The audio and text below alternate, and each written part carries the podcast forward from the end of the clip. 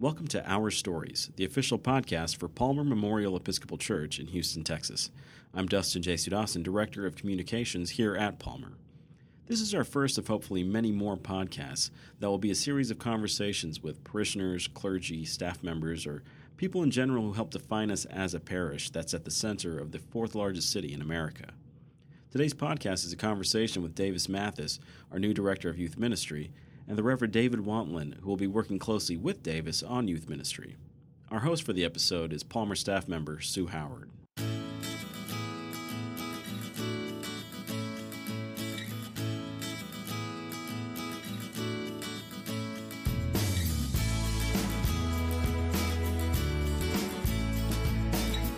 Welcome to Palmer Stories. Today, we are happy to have with us our curate, David Wantland, and youth minister Davis Mathis. David and Davis joined Palmer early this summer, and they bring wonderful talent and energy to our community. We are grateful for them, and we are excited to talk with them today about the transformational power of youth formation. Welcome, David and Davis. Thank you. Let's start with your own experiences as young participants in youth formation. Did you have any aha moments? Did you have experiences that still resonate with you, experiences that you want to recreate for young people at Palmer? I'll start. I'm Davis Mathis. I'm the youth minister. Youth group and youth activities and youth formation and all that the church in general was a huge part of my life growing up. My mom helped run the youth group. She was on a Happening Steering Committee, which is a diocesan event. So I was always involved and around those things, and a lot of my good friends to this day are people that I know through youth activities and through this growing up in this youth group and these kind of settings. I definitely had aha moments. One of my first aha moments that I remember is actually the first time I remember disagreeing with a youth leader, like them saying something and me thinking, no, actually I think it's this way, and that was in. The positive reaction I got to that with with the idea that it was okay, that was okay, and that was a big moment for me. That it was a discussion that that these youth ministers and these youth leaders are here to teach, but it's a discussion. It's not they're not giving you the word of God themselves through them. So that was one of my aha moments. But there's just so many. I want to recreate, but what I want to recreate is the idea that it's a discussion, that it's an ongoing discussion, and that we don't have all the answers, but that we're learning together, and that's kind of a feeling I want to recreate. This is David. So I think it's incredibly ironic that I'm in this position working with Davis with the youth ministry at Palmer, because I had a terrible time in youth ministry. I did not fit in well in the youth group at the church where I was raised, and kind of bounced around a lot between different youth groups when I was in high school and finally had my driver's license and could do so. So I think a lot of my memories from youth ministry were kind of anxiety-ridden and, sometimes traumatic. I just didn't feel like I fit in. I didn't feel like I was welcome or that I wasn't a part of the in crowd. And yet somehow, love of church and love of this whole religion stayed with me. So for me, if there is a motivation, it is to avoid some of those pitfalls and to create a space, as Davis has already alluded to, that is about making people feel wholly accepted, wholly welcome, and have encounters with God in the context of our tradition. Yeah, actually one thing I want to add is that I think each of us coming from we had these different experiences with youth group and kind of growing up, this youth formation things, I think is good because David can help us fall with what not to do. We don't want to fall into certain things that he did. And then I had these positive experiences that I really enjoyed coming up in an Episcopal youth group that I can help try and recreate. And I think combined we can really do a lot. We can be a good team. Yeah. I will say, not to completely dog the youth groups that raised me up, one of the things that was really important for me was the opportunity to make faith my own and realize that I was not just recapitulating what I'd seen my parents do or what I'd heard my parents say or believe, and through conversations in youth group and relationships made there to really feel like, okay, this is something that I get to own and make my own. Well, that's great. It sounds like we're going to be having lots of conversations among our young people here at Palmer. How do you think a young person's participation in that conversation can influence his or her approach to life, whether it be in their young years or years later? Yeah. So I'll make one addendum and then answer that question. And the addendum is that while there will be a lot of conversation, one of our goals is that we're not just sitting and talking. That was made clear to us by the youth that they are not interested in that. So it's going to be a lot of games, a lot of activities, a lot of moving, using our bodies as a way to do teaching and formation. One of the ways I like to describe what I hope we can accomplish through our teaching is it's going to be very kinetic, just motion-based and moving and having things happening. But that being said, the way I would answer that question is to say that this might make me sound old, but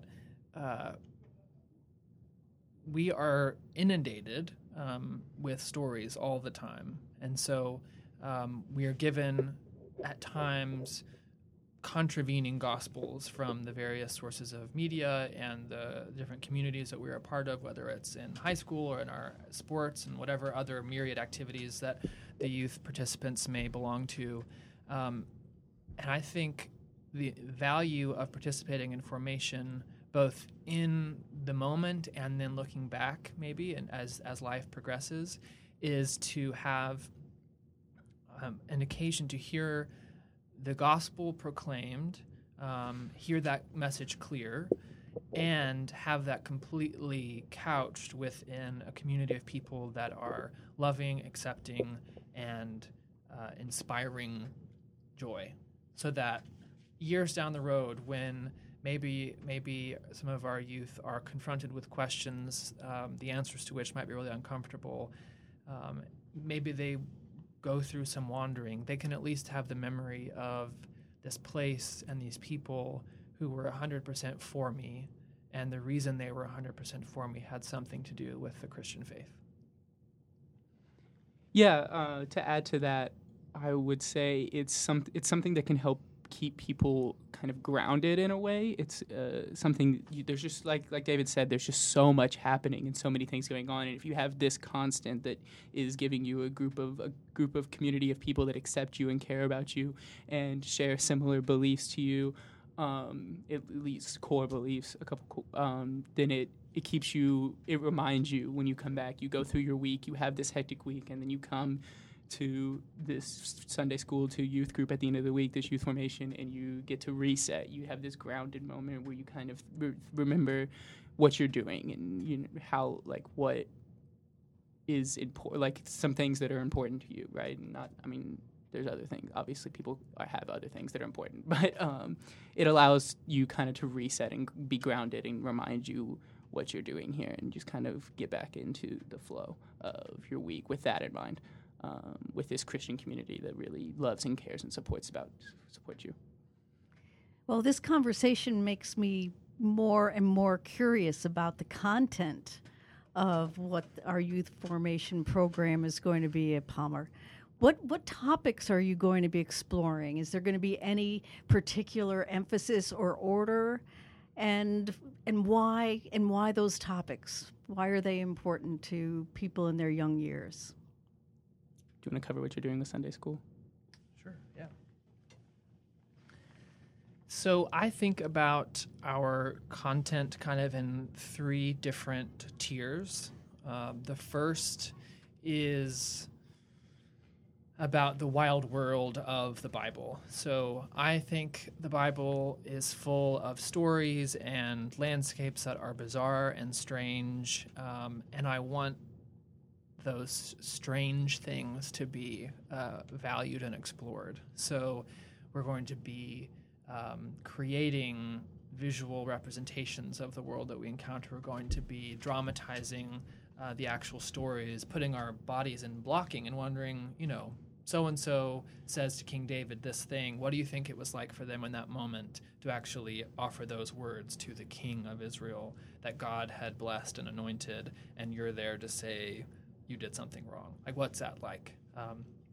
So to really enter into those stories and to track the world, the kind of biblical cosmos from creation to the ascension, what it means for Jesus to bodily ascend into heaven and how that's connected to the very origins. So that's level one.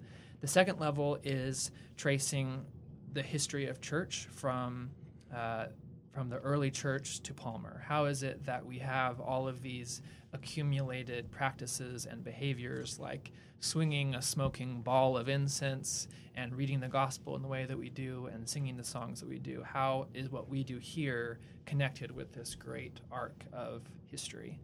And then the third piece is, how does our experience of church, of liturgy, of scripture influence the way that we live in the world? And I'd like to use the word mission when I'm talking about that. So often mission gets understood as mission trips or this kind of actions of service.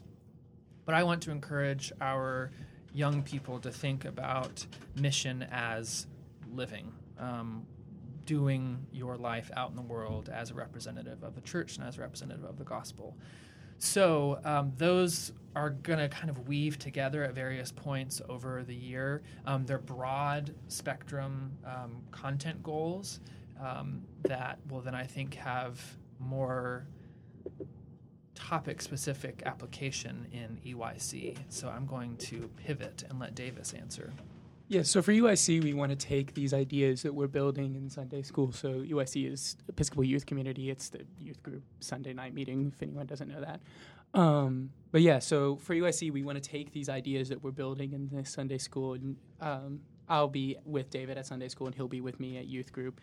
So we want to take these ideas and these foundations that we're building, and we want to grow with. We want to take them and narrow them down. There's these broad ideas. We want to put them into like specific situations. So we've talked to the youth about some of the ideas they want to talk about, and they wanted to talk about things like one of the questions we got was like, do Adam and Eve actually exist? So now we can talk about the Bible in the context of how like these stories in a historical context or in a like story, and it's, I'm trying to explain this, but yes, so like things, but questions about, I guess, the literalness of certain things in the Bible, or we've also been asked about like politics and faith to intertwined, and just so people, we want to take these ideas and use them for these ideas that we're building in Sunday school and use them for like a real life application that people can take out into the world. And now they can interact in their life informed in this context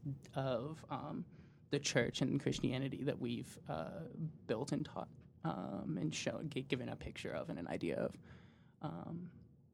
So, yeah. I think one of my hopes is that through the conversations we have in Sunday school, there is a growing understanding of what it just means to be a Christian, so that when, say, at EYC, folks show up and say, hey, this happened to me at school this week, or I'm wrestling with a certain part of understanding who I am as a person, there is a community of support there to have that conversation, and then also a context to say, what does our faith offer us as resources to answer that question, to be caring toward one another? So I think, in part, some of the topical questions that we'll explore will come up as a result of the youth participants gaining trust in us and bringing their own questions forward. Yeah, okay. And listening to you, Davis, it sounds like you would be having conversations about the Bible as historical scripture, the use of myth.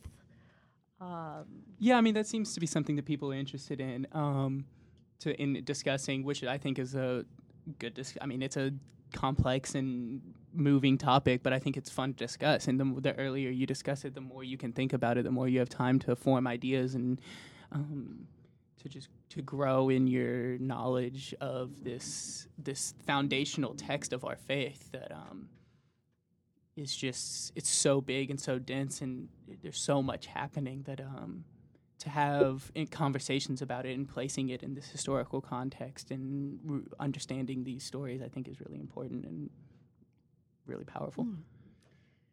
Well, as Christian leaders for young people, have there been instances when you've seen a class or a discussion make a large impression on a young person? And what was that like for you to see that? I would say so. I've counseled at the Episcopal Summer Camp, and I've staffed at the Episcopal Summer Camp. And I've been on staff at several retreats and things where I was in charge of youth. And I definitely think there's been moments where I've had a devotional or a moment has happened and I've bonded with a kid or discussed something. And you just have these moments where it clicks. You get an answer from a third grader that you just blows you away. You would never expect, you know. These moments where you see this, like, we see it click and you see the wheels start to turn, those are the moments I look for, not necessarily the big emotional moments, which are great. Those big emotion-filled moments where, like, someone comes to tears because of something, those are moments that are important and that are powerful. But for me, it's when the wheels start turning and you can just see someone, like, starting to click and thinking through things. Those are the things that really excite me and get me excited about this work and this job. Yeah. So I have a somewhat indulgent story, if you'll permit me to share it. Please. So I, again, somewhat reluctantly, was a summer camp chaplain when I was in seminary at this amazing Methodist summer camp in North Carolina. And this camp has still a farm on site, and they use the farm as a central part of the activities that the folks who are there can participate in. And I was tasked with coming up with content for our chapel services in the mornings. So I came up with these skits that were based on the Disney movie Frozen. And it was all about these Frozen characters going on a wild adventure to find this secret gift. And at the very end of the whole story, they discover that the secret gift all along was soil, and that it's all around us, and that it is this teeming abundance of life, and it's a symbol of how God is always producing new things and bringing new things to life. Anyway, so I had been doing this for a number of weeks at the camp, and certainly was getting laughs, but I wasn't sure that they were really connecting with the message, yeah. So, of course, it happens this way. It was the last week of camp. I was having lunch with a table of 7-year-olds, I think, and one of them says, "Chappy D," because that's what they called me. It's like, "Chappy D, you know, I've been thinking about some things since this week. And if everything that you're saying is true, if there's a hell, I don't think anybody's in it, because God sounds like God likes people too much for people to end up in hell. So I don't think anybody's there." And I remember thinking that I wanted to just, like, stand up and, you know, turn on the spotlight and be like, "This guy right here, he got it." And, you know, of course, I wanted to have more conversation about that. But it was a moment where I thought I was kind of feeling defeated, and I wasn't sure that I was able to communicate to that age range, period. Mm-hmm. So to be able to hear this young person come up with an idea that was a consequence of what I was saying, but certainly not directly word for word, was very enriching. That's one of those moments I was talking about, for sure. Yeah. It reminds me, the most difficult camper I ever had when I was at camp, this kid was a lot of problems. But a lot, I mean, he was a 7th grader. He was, you know, he was trying to get people to like him and pay attention to him. So he was acting out to get people to notice him, kind of thing.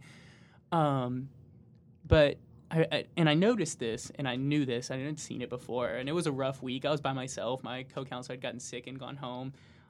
The whole cabin was following his lead. This kid was just kind of that charismatic person that brought people into his shenanigans to end up a whole cabin of trouble. And I remember talking to him at one point in the week and just telling him that, and we were doing a devotional, and I remember him just really getting interested in this particular, I can't even remember what the devotional was about now, but I just remember him getting really particularly interested in this devotional and us having this long talk. After the devotional, just me and him just sitting there talking and having like a good bonding moment. And I was worried that he was just going to go right back to acting out the next day. So I remember telling him right there, like, you're this charismatic person, you know, you're this leader. Like, I just need your help for the rest of the week. My co-counselor's gone. Just help me get people to things on time and keep people in line. And he was an angel for the rest of the week. So these moments, I think these moments where you can just really where you can treat people intellectually as if I like to get people to punch above their weight, in quotes, intellectually. Because when you get people punching, like going above their age intellectually and like thinking about these ideas, and you just talk with them and you have these conversations, they feel like you really respect them and trust them. So I think that's something that I really want to do as well. Well, it sounds like we're going to have quite a fantastic program this fall at Palmer. How do you see the program evolving in the future? Well, I hope as we become more established, we can get more people coming. First of all, as we establish ourselves, because right now, I mean, David and I are both new. We've had 2 youth group meetings. So, yeah, but I want to, as we become more of a part of this church and we can get more participation, that's one of the things I want. And I want a core group that is really a core group that can draw these people in, that can tell people, hey, this is this cool thing that we're doing, and like you guys should be a part of it too. So those are 2 of the things I want to do. But then I want our program to become more involved in things outside of Palmer in the diocese. So I would love us one day to have people counseling at camp and on senior staff at camp and going to retreats and doing all that, all of that stuff too. It's something that did a lot for me in my life, and has like a lot of my great friends are from doing those kind of things. I would love to see the program evolve into something that was active and involved in those kind of activities as well, because I think it's important. It's fun and it's cool and it's important to meet other people from not just your home church around that share these similar ideas and beliefs. Yeah. What Davis said is speaking directly to what I had in mind. I think one of the losses of the church where I grew up was that faith was made very individual. And so for me, seeing the ways that kind of went askew, I want as many opportunities as possible to be about seeing ourselves as part of a community and a communal belonging to the church. So if that means walk-ins with other youth groups, outreach projects with other Episcopal churches here in the diocese or in the Houston area, doing stuff at Camp Allen, that I think any way that we can see ourselves a part of something bigger and realize that we are only able to live this life because we're doing it together with one another, then that will be a success. Yeah. And just, like building trust here, because Absolutely. Davis and I are new, and that brings all kinds of fun challenges, but I think it'll be great, too, to kind of settle into the day-to-day. Yeah, no, absolutely. Yeah. I agree with that. And community is the big thing that I want to take away from what David and I are saying, is that we're such a huge community, and our diocese is huge too. Yeah. And it's just such a big community, and I want people to remember that it's not just Palmer Youth Group. There's so many more of us. Okay, well, come one, come all, and we're getting started on Sundays. The schedule. So we have Sunday school, which happens immediately after, or maybe not so immediately after the 9 o'clock service. And then EYC. EYC is 5:30 to 7 on Sunday nights. Dinner provided. Dinner, yeah. Fun dinner provided. Included. So, yeah. Okay, thank you both. Thank you. Thank you.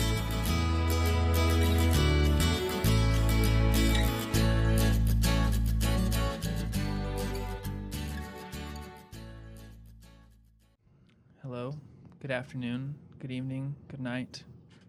Once upon a time, when I was 5 years old, we were on our way to San Antonio to go to SeaWorld, and my sisters told me that we were going to visit Shamu because she was, in fact, my mother. And my parents didn't say anything, so for the rest of the car ride, I cried thinking that I was half whale. And to this day, my sisters buy me things with whales on them to remember that moment.